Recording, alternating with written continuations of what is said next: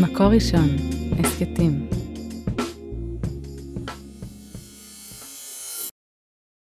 שלום, צהריים טובים. צהריים טובים.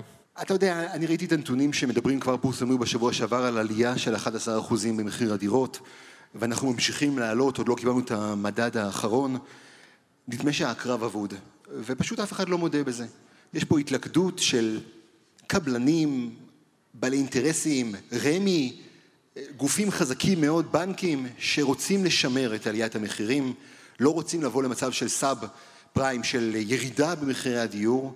אולי בוא נודה בזה שהמחירים יהיו גבוהים, אי אפשר למכור יותר אשליות לציבור בישראל, ומקסימום תנסה לגרום לזה שבשנה הבאה לא נעלה בעוד 11 אחוזים. טוב, קודם כל, אין דבר כזה קרב אבוד בחיים, אני לא מסכים עם עצם הגישה.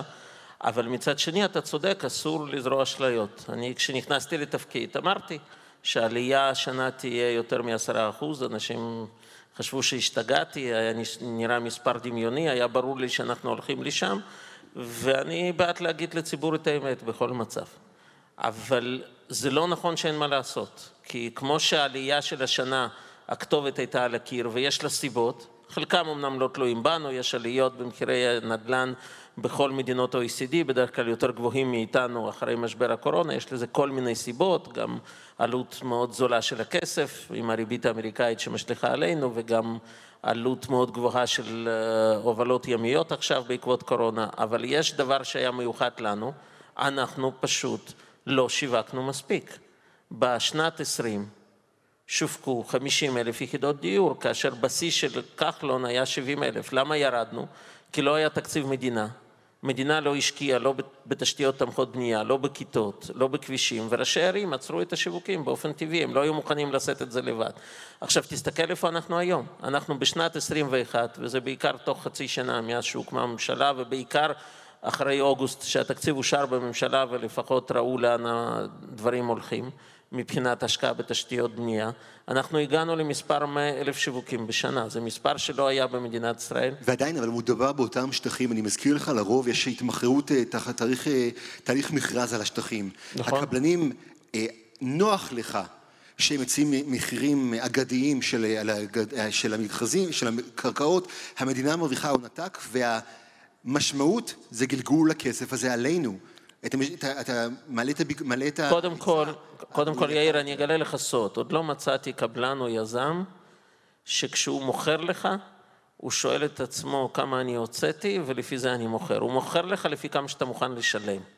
ולכן, אם אתה מוכן לשלם לו יותר על הדירה, כי פשוט אין מספיק דירות, כי המדינה הצליחה לשווק בשנ... לפני שנה רק 50 אלף uh, קרקעות ליחידות דיור, אז הוא ימכור לך. ואם הוא פחות ישלם על הקרקע, אתה לא תשלם פחות, אתה תשלם את המקסימום שאתה מוכן לשלם במסגרת תנאי השוק, ואם אין מספיק דירות, אז אתה תשלם הרבה. זה, עכשיו, עכשיו זאת המציאות, ולכן הפתרון הוא כאן, זה לא להטיב עם הקבלן ולתת לו קרקע בזול, ואז הוא עדיין ימכור לך ביוקר, אלא הפתרון הוא לחייב את הקבלן, כשהוא ניגש להתמודד על הקרקע, למכור אחוז גבוה של הדירות בהנחה. וזה בדיוק מה שאנחנו עושים. הרי בגלל שמחיר הקרקע עולה, אני כמוך חושב שזה לא נכון שמדינה תרוויח מזה, ורוצה להחזיר את זה לאזרח, אבל הדרך להחזיר את זה לאזרח זה להגיד לקבלן, אתה ניגש למכרז, אתה מתחייב 60% מהדירות או 65% מהדירות למכור בהנחה, במחיר קבוע לפני עליית המחירים. אבל זה עדיין מעודד קניבליזם. אתה גורם לקבלנים להתחרות על הקרקעות המצומצמות, לשלם הון עתק אין אפס. כשהקרקע עולה פי חמש, מי ישלם פי חמש? צריך בסוף לבחור את הקבלן הזוכה, ואין דרך אחרת לבחור אותו. אבל הפתרון לזה שלא יהיה קניבליזם, זה להוציא יותר קרקעות לשיווק. וזה בדיוק מה שעשינו. איך הצלחנו להכפיל את הכמות פי שניים תוך חצי שנה? זה מספר שהיה נראה דמיוני. כשנכנסתי לתפקיד אמרו לי, אם תעמוד ברף של שנה שעברה 50 אלף, זה יהיה נס. אנחנו שמנו יעד 70 אלף, צחקו עלינו. בסוף עברנו יחד משרד השיכון ורמ"י 100 אלף יחידות דיור ואנחנו לא נהיה צמחוניים יותר גם השנה. זה לוקח זמן. לכחלון לבלום עליית מחירי הדיור, להגיע לכמעט אפס עלייה, לקח שלוש שנים. זה נכון, אתה יכול לראות את הנתונים. אבל בסוף זה קרה. וזה קרה במדיניות שכוללת דברים דומים למה שאנחנו עושים היום. מצד אחד, שיווק אגרסיבי של קרקעות המדינה, קידום אגרסיבי של תכנון, כולל גם החזרת הוותמ"ל, גם כן כשהוקמה הממשלה הזאת אמרו לי בקואליציה הזאת אין סיכוי שתאריך את הוותמ"ל, שהוא היה כלי מאוד שימושי לקידום התכנון, והצלחנו לעשות את זה תוך חודשים ספורים, החזרנו את חוק הוותמ"ל והתכנון היום מתקדם. זה הפתרון, להגדיל את ההיצע בצורה דרמטית, ומצד שני, במקום שהמדינה תיקח את הכסף לכיס, להחזיר אותו לזוגות צעירים באמצעות הנחות משמעותיות על מכירת הדירה, וזאת התוכנית שאנחנו מפעילים. אגב, אנחנו כן. גם... נצא אני... השנה להגרלות כבר בפועל לציבור של כמות גדולה מאוד של יחידות. אז אולי אני חושב שהדבר שמטריד אה, אותי כרוכש אה, צעיר, שאולי בזה הממשלה צריכה להתערב, כי בסופו של דבר, במספרים גדולים, אנחנו האדיוטות פחות מבינים. ביקושים, היצע וכדומה, אנחנו יודעים כמה עולה לנו בכספומט. תאמין לי, אתה מבין. לא, תאמין לי, אתה מבין, כשהביקוש הרבה יותר גדול מההיצע, אתה שם יד כן, בכיס אבל... ומשלם מאות אלפי שקלים ומה יותר. שמפריע, אני חושב ש... מה שמפריע לאזרח, אני רוצה לשמוע אולי איך אתה חושב שצריך להתמודד עם זה, וכשאני סוגר היום עסקה עם קבלן, אה, דירה שאני אקבל בעוד שלוש שנים מפתחות, אני לעולם לא אדע כמה עלתה לי הדירה עד הרגע האחרון. זאת אומרת שאני יכול למצוא את עצמי בעוד שלוש שנים בלי יכולת לשלם את, ה, את המדדים אמ, שזה עלה לי. אולי כאן הממשלה, המדינה צריכה להתערב ולהבטיח לי כמה אני אשלם עוד יותר. אז אנחנו עושים את זה ועושים את זה בשתי דרכים. קודם כל, בתוכנית ההנחה שאנחנו מפעילים, חלק מהלימוד לקחים ממחיר למשתכן, אנחנו דרשנו שלא תהיה הצמדה למדד תשומות הבנייה. ובדיוק באותה מטרה, אגב, לא רק כדי לבלום את ההשפעה של עליית המחירים, אלא גם לבלום אותה אחורה. בתוכנית ההנחה של מחיר המטרה שהפעלנו, למעשה מחיר ההנחה שהקבלן מחשב אותו, הוא מתייחס למחיר דירה לפי השומה של שנת 20, לפני עליית המחירים האחרונה, והוא גם לא יכול להצמיד את זה למדד תשומות הבנייה. עכשיו, זה לגבי מי שיקנה דירה בהנחה, אז הוא מרוויח מראש, זאת אומרת שלמרות שההנחה פורמלית היא עד 300 אלף שקל, בפועל, בגלל הסיפור הזה של הליכה אחורה ואי הצמדה למדד תשומות הבנייה, ההנחה האמיתית של מי שיזכה במסגרת התוכנית הזאת תהיה בין 400 ל-500 אלף שקל. שאלו רק משפחות מחוסרות דיור, נכון? שזה משפחות מחוסרות דיור או בודדים מגיל 35 ומעלה. אה, לא משפרי דיור ולא לא- משקיעים. לא, לא משפרי דיור ובטח ובטח לא משקיעים. עכשיו, הכלי השני להתמודד עם בעיה שאתה אמרת זה תיקון חקיקה שאנחנו כבר מובילים אותו בכנסת.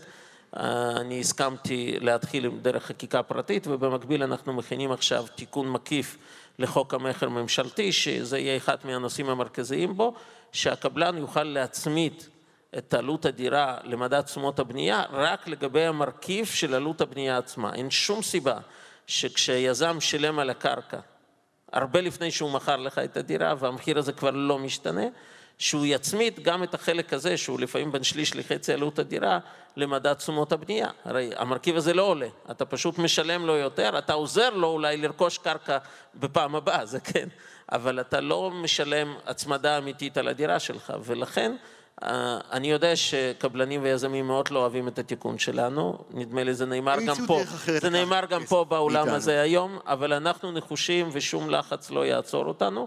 צריך להחזיר את הכסף הזה לציבור, זה לפעמים עשרות אלפי שקלים למשפחה צעירה, כן. ואין סיבה שזה ייגבה. בוא נדבר רגע על תוכנית אה, מטרה, אה, תן לי ברשותך לספר לך את העתיד, יותר טוב אתה תוכל לספר זאת ממני. אה, בסופו של דבר, כשהתמונה שלך תתעלה במשרד השיכון ותמשיך לתפקיד הבא, יגיע שר חדש, הוא יגיע עם תוכנית חדשה משלו. ניסיתי קצת להיזכר, היה לנו מחיר למשתכן של כחלון, תמ"א 38, הסכמי גז, גג, מכרזים, you name it. למה שהפעם מחיר למטרה יעבוד? במה היא שונה התוכנית הזאת?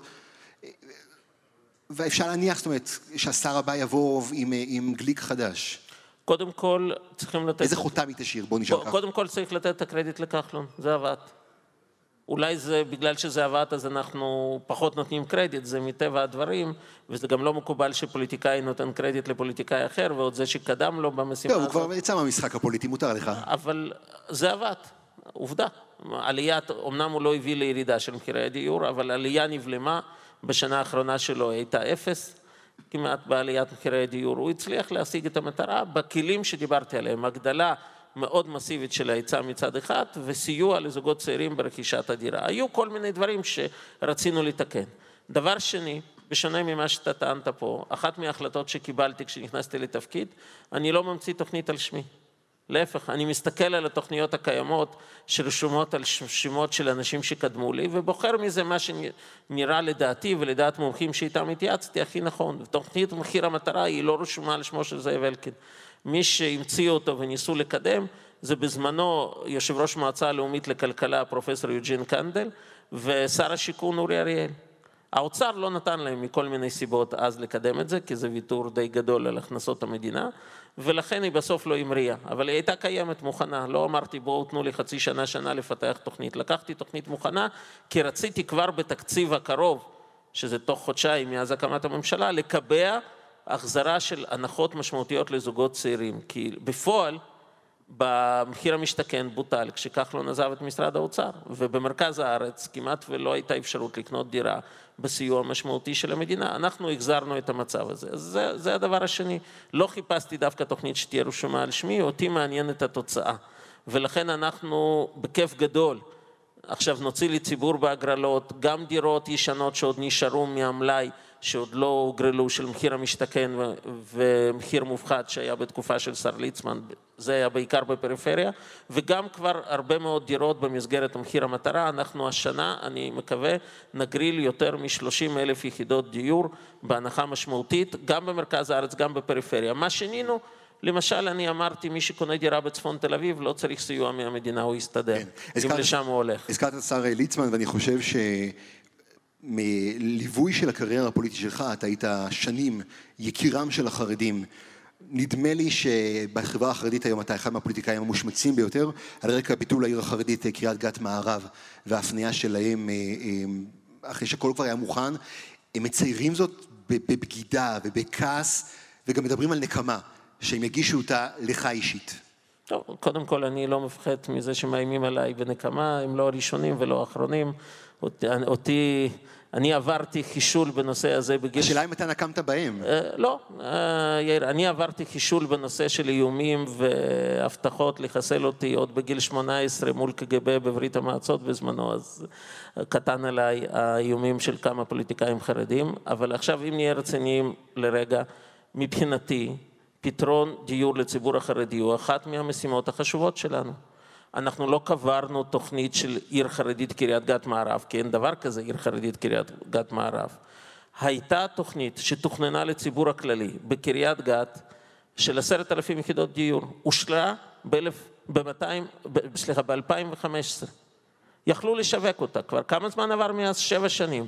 שבע שנים יש עשרת אלפים יחידות דיור שהיו מאושרות לשיווק. כשאנחנו פה מחפשים דירה מתחת לכל אבן, הופכים כל אבן למצוא עוד דירה ועוד דירה. לציבור הכללי קריית גת, על כביש 6, יש הרבה זוגות צעירים שתעסוקתית זה חשוב להם. שנייה, שנייה, רגע. דווקא לחרדים, לא, זאת הייתה תוכנית לציבור הכללי מוכנה. באו פוליטיקאים חרדים ואמרו, נשים אותה מתחת לשולחן, לא נשווק אותה לציבור הכללי, לציבור המסורתי, החילוני, הכיפות הסרוגות, אנחנו רוצים שם שכונה חרדית ולכן אנחנו ניזום שינוי תוכנית והציבור יחכה. כי אנחנו רוצים דווקא שכונה חרדית במקום הזה. וזה נמשך, ולכן עשרת אלפים יחידות דיור היו בעוצר ולא שווקו. כשנכנסתי לתפקיד והתייעצתי גם עם שרת הפנים בנושא הזה וגם עם שר האוצר, החלטנו מיידית, אין סיבה, חסר היום דירות, רק לפני רגע דיברנו על זה שחסר דירות, ולכן החלטנו שאנחנו את השכונה הזאת משווקים כשכונה כללית בקריית גת, כמו שהיא תוכננה מלכתחילה, ולא מחכים עוד שנתיים עד שיסתיים תכנון מחדש לציבור החרדי. יחד עם זה, יש תוכנית להקים עיר חרדית ליד קריית גת, בשם... שפיר. עיר שפיר. שיש שם פוטנציאל ל-30 אלף יחידות דיור, ונתתי הנחיה לקדם את התוכנית הזאת כמה שיותר מהר, כי אני חושב שיש מקום לעיר חרדית באזור הזה, כמו שגם אנחנו מקדמים עיר חרדית בנגב, עיר כסיף.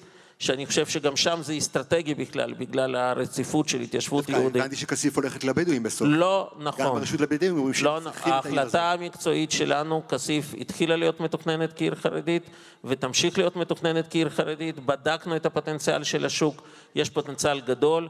יש משמעות אסטרטגית למדינת ישראל של עיר יהודית במקום הזה, מבחינת הרצף היהודי בין יהודה ושומרון לבין בואכה באר שבע.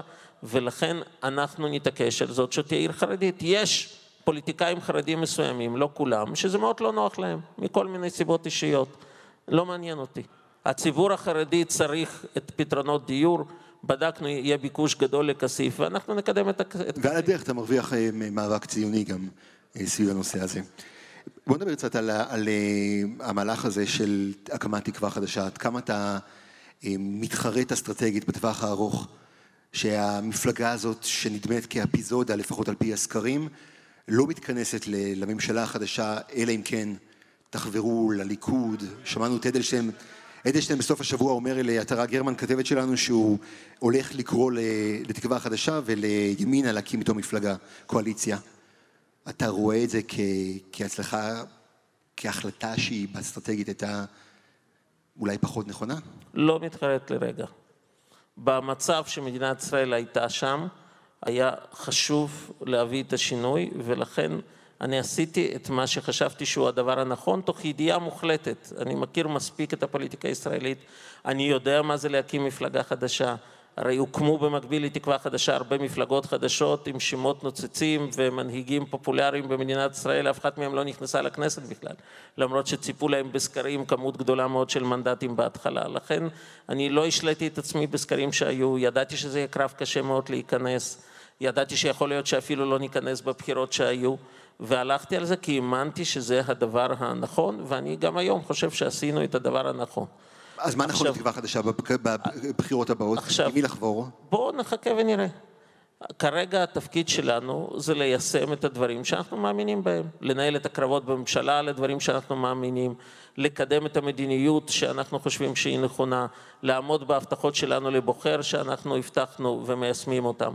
וזה כרגע מה שמעניין אותי. בסוף הציבור ישפוט.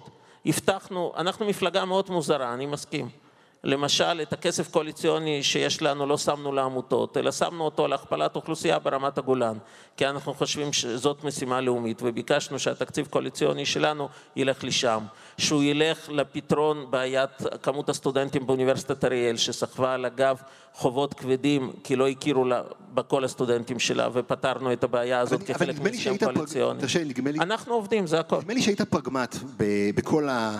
בוא נאמר זאת כך, כאבי הבטן שליוו אולי שרים אחרים בממשלה בחבירה לרע"מ. נדמה לי שהחבירה הזאת היא קצת פחות גרמה לך לכאבי בטן כמו שאחרים אולי.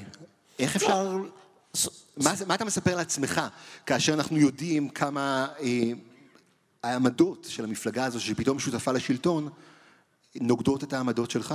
לא מדובר פה בשמאל וימין. בוודאי. סוגיה של העם היא סוגיה מעניינת.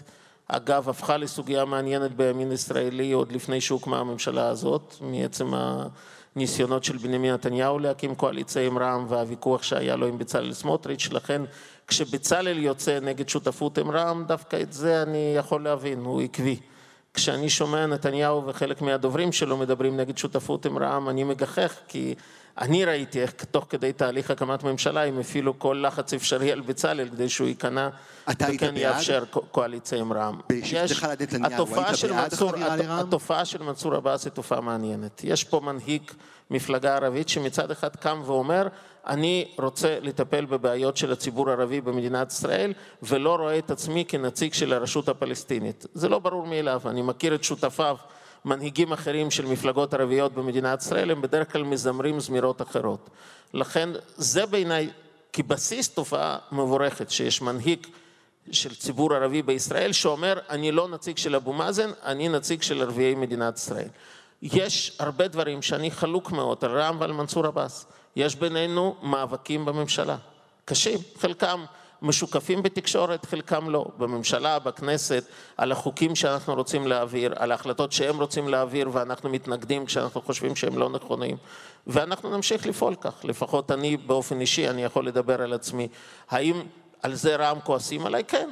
יכול להיות אני ממשיך מעדיף... לפעול לפי מה שאני מאמין. יכול להיות אבל שאתה מעדיף אה, להקשיב לדברים שהם אומרים בעברית ולהתעלם מהדברים שהם אומרים בערבית? אני בדרך כלל דווקא נוהג לקרוא מה שמנהיגים ערביים אומרים בערבית. כך לימדו אותי, אל, אל תשכח שאני בעברי בוגר לא רק חוג להיסטוריה של עם ישראל באוניברסיטה העברית, אלא גם בוגר של לא מעט לימודים בחוג לשפה וספרות ערבית וחוג מזרח תיכון. אני עסקתי, התחום האקדמי שלי היה סעדיה גאון ויהודים בארצות האסלאם. אז מה אתה יכול להשליך? אז, אז, אז לכן... לימודי האסלאם של אה, מנסור עבאס. אז, אז לכן מנסור עבאס הוא תופעה מורכבת. הוא לא מנהיג ציוני, אל תשלה את עצמך, בוודאי שלא, ואני גם לא משלה את עצמי. מצד שני, אמרתי, כשיש מנהיג ערבי שקם ואומר, אני לא רואה את עצמי כנציג של רשות פלסטינית, זו תופעה מבורכת. גם אם אני חולק עליו על המון דברים, על מה שצריך לעשות בנגב, על הפתרונות או אי פתרונות לפזורה הבלתי חוקית הבדואית ועוד על הרבה דברים, יש גם דברים שאנחנו מסכימים. על זה שצריכים uh, לחפש פתרונות גם למגזר ערבי במדינת ישראל בתחום כלכלי-חברתי, על זה כולנו מסכימים. שאלה אחרונה, אנחנו כבר חורגים מהזמן, אתה יודע, אני במתח, חבל על הזמן. כל רעיון של מרץ, מפמפמים שוב ושוב, נקמה מגישים קרה על חוק האזרחות, ואני מת לדעת אתה, אתה, מה אתה הם היום... מתכננים לכם. אתה, אתה... מה כל כך מתוק הולך להיות בנקמה שהם כבר בונים, אני, ו... אני רואה שיש לך... ערים וגבעות הם בונים על הנקמה הזאת. אני רואה שיש לך עניין מיוחד עם מושג נקמה. אנחנו... לא, הם אומרים את זה, לא אני. הם מציגים את זה בכל ראיון. אני, אני למדתי ב-16 שנים שאני בפוליטיקה לא להיבהל מימי נקמה, אלא לעשות מה שאני רוצה. הרי אני היום שר שיכון, אולי ראשון אחרי הרבה הרבה שנים, שאין יחידת דיור מורכבת אחת לשיווק ביהודה ושומרון ובירושלים מסיבה מדינית. למה? כי שיווקתי את כולם בנחלה הראשונה, בפעם הראשונה שזה יתאפשר. אז גם אז צעקו עליי ח"כים ממרץ ואמרו, מה ייתכן בממשלה הזאת? למה אתה נערך? כבכיר בממשלה, בקואליציה, למה אתה נערך? אז יכול להיות שיעקצו אותנו בחוק כזה או אחר, אני לא מתחרט לרגע על זה שהתחלנו לקדם את חוק האזרחות, הוא חוק קריטי. אגב, זו בכלל הייתה שערורייה ותקלה שהוא נפל לפני חצי שנה. אני שמח שבאופוזיציה הבינו שבסוף יש פה מדינה ולכן הם טעו אז כשהפילו את החוק והחליטו לשתף פעולה איתנו. ולכן אני לא נבהל מהאיומים, כמו שלא נבהלתי מהאיומים כשכאמור שיווקתי את כל מה שיכולתי לשווק ביהודה ושומרון וירושלים, וכשאני מקדם את הדברים שאני מאמין בהם. לא אנחנו לא בקואליציה מורכבת, יש פה מפלגות שחושבות שונה ממני, אבל חלק מהאיזון בקואליציה הזאת, שכל אחד במסגרת תפקידו פועל במסגרת של מה שהוא מאמין לו. אני לצערי לא יכול להתערב לתמר זנדברג איפה להשקיע כשרת הגנת הסביבה, אני כשר הגנת הסביבה השקעתי הרבה ביהודה ושומרון, אתה מכיר את זה, ואני מניח שהיא לא תעשה כמוני, אבל היא לא תתערב לי איפה להשקיע כמשרד השיכון, ואני כשר השיכון אשקיע הרבה ביהודה ושומרון ובירושלים, כי אני מאמין בזה, כמו שאני אשקיע גם ברמת הגולן ובנגב ובגליל. כבוד שר השיכון זאב אלקין, תודה רבה. תודה רבה.